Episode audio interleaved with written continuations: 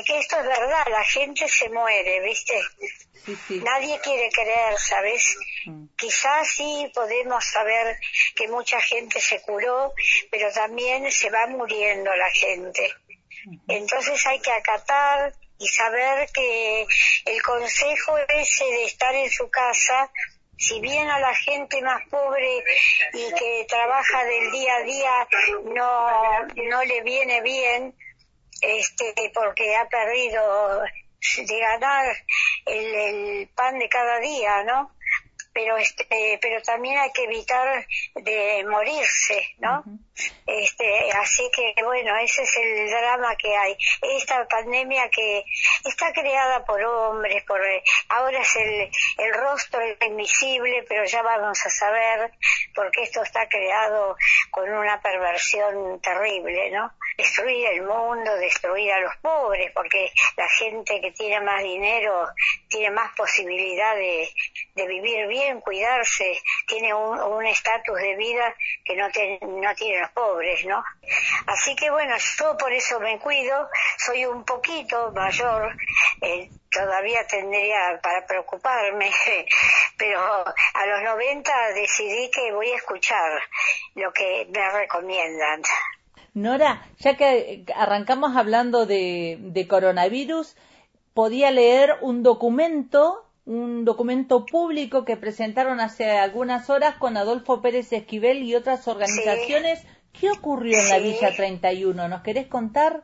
Bueno, en la villa eh, fue eh, hubo una alerta de parte de los de los integrantes de la Garganta Poderosa, que es un grupo de jóvenes que son pobres, que viven en, en la villa, pero que son solidarios, viven este unos viven en villa, otros viven eh, de otra manera, pero todos están dentro de, de una línea este económica este que no es la la mejor, ¿no? Sin embargo, se preocupan de estar donde hay que estar, eh, sosteniendo a gente que necesitan apoyo, que necesitan ayuda, y bueno, fueron avisando que ahí no había agua, no los escucharon, fueron avisando que la gente tenía hambre, no los escucharon, fueron avisando que había alguna gente que estaba enferma y necesitaba ante- atención, no los escucharon.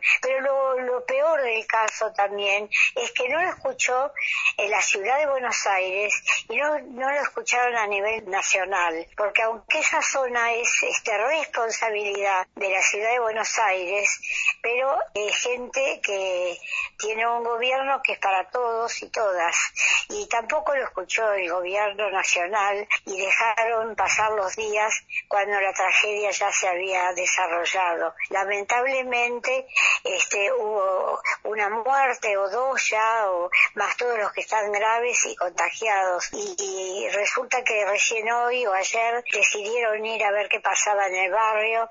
Y entonces sí fueron nación, ciudad, provincia. Entonces tiene que haber muertos, tiene que haber dolor máximo, tiene que haber este, ya la expresión de todo un pueblo reclamando que se preste atención a esa situación, ¿no? Lamentablemente. Bueno, vamos a ver después del día de hoy cómo sigue la historia, ¿no? Si van y realmente esa urbanización que vivieron años y años diciendo que iba a haber, y la urbanización lo primero tienen que tener los servicios sanitarios y agua. Es lo primero, es lo primero. Además de tener eh, asegurada el alimento y asegurado de que el Estado les va a poner su oído para este todo lo que tienen que decir de sus necesidades. Creo que esto fue un golpe muy duro. Es un golpe, sigue siendo muy duro. En la villa uno, once, catorce se murieron más de cinco personas, también hay un montón de gente infectada. Hay otras villas que no salen a la luz, que son más chicas, eh, o sea que no sabemos quién se tiene que ocupar, ¿no? Porque hasta ahora las autoridades que tenían que estar ayudando, vigilando todo como andaba, hasta apoyando, no se ocuparon. Entonces, eh, ahora la gravedad es mucho mayor. Nora, ¿y cómo son tus días? ¿Respetás la, la cuarentena? ¿Te comunicás sí, por sí. vía Skype? ¿Cómo eh, haces por video? No, no, teléfono, video, de familia, este, con amigas, amigos, con la gente de la plaza. Los jueves eh, me vienen a hacer una filmación como si estuviera en la plaza, pero yo adentro, ellos afuera, y lo pasan. Y bueno, tenemos una conexión con toda la gente que va a la plaza los jueves y que ahora no nos podemos reunir, porque todos los días hay para decir algo, para trasladar hacia la comunidad las cosas que pasan, la, la parte económica, lo mal este, que estamos, ¿no?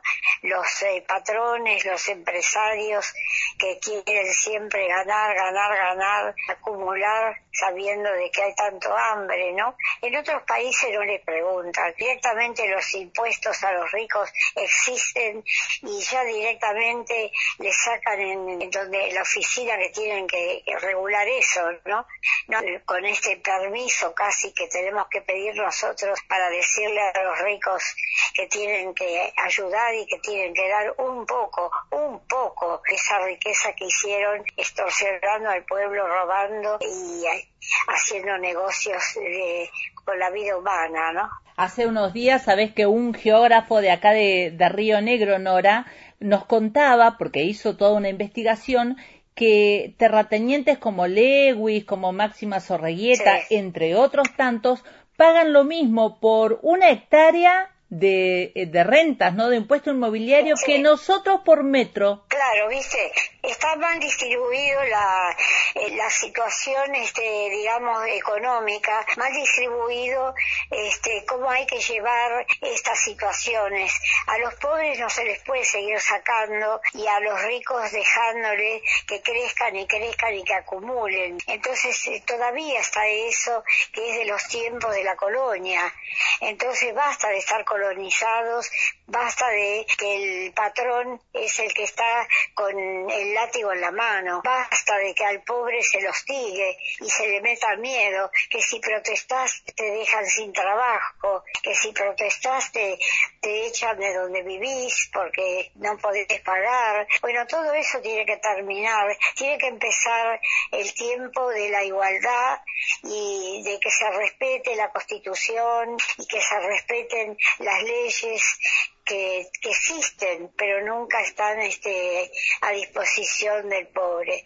Creo que hay que cambiar después de esto que hemos vivido tan grave, tan grave. Tenemos que mirar un poquito para el lado, tenemos que mirar a los ojos al vecino, al amigo, y tenemos que estar dispuestos a tener toda la solidaridad que hace falta para que todos tengamos una vida digna. Y por último, Nora, y te... Te dejo tranquila. Bueno, ha sido un año atípico por la cuarentena. Hemos pasado un veinticuatro que después de, de sí. tantos años no pudimos marchar. Algunas marchas de las mujeres, del calendario feminista también. Nos sí, encontramos. Sí.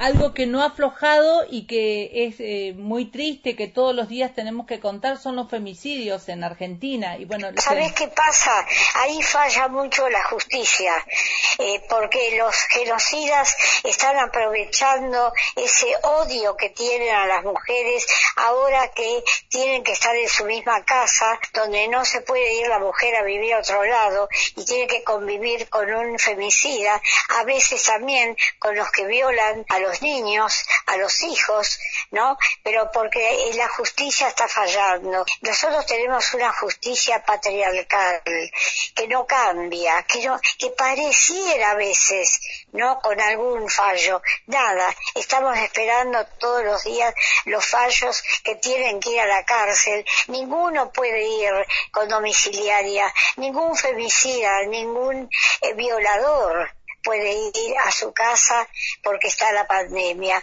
Háganle lugar en otros. Hay cárceles en el país para repartir que a lo mejor no están tan llenas como están acá. Hay lugares. Háganle una carpa en la cárcel mismo. Háganle una carpa bien enrejadita y métanlos ahí. Porque ¿sabés qué pasa? No son víctimas ellos. No son víctimas. Que hay si se enferman. No, no son víctimas de nadie ni de nada. Tienen que estar en la cárcel, como estar, como tienen que estar los genocidas. El genocida tiene que estar en la cárcel como corresponde, porque todos los que están con sentencia tienen que cumplirla en la cárcel. Bueno, que limpien las cárceles. La Constitución dice que tienen que ser limpias. Bueno, que las limpien. Y hay hospitales en todos los penales. Hay hospitales. Ellos están mejor que en su casa también a veces. Entonces no se puede este, arriesgar al pueblo a estar en manos de los que ya cometieron delitos gravísimos, como ha pasado con esta gente.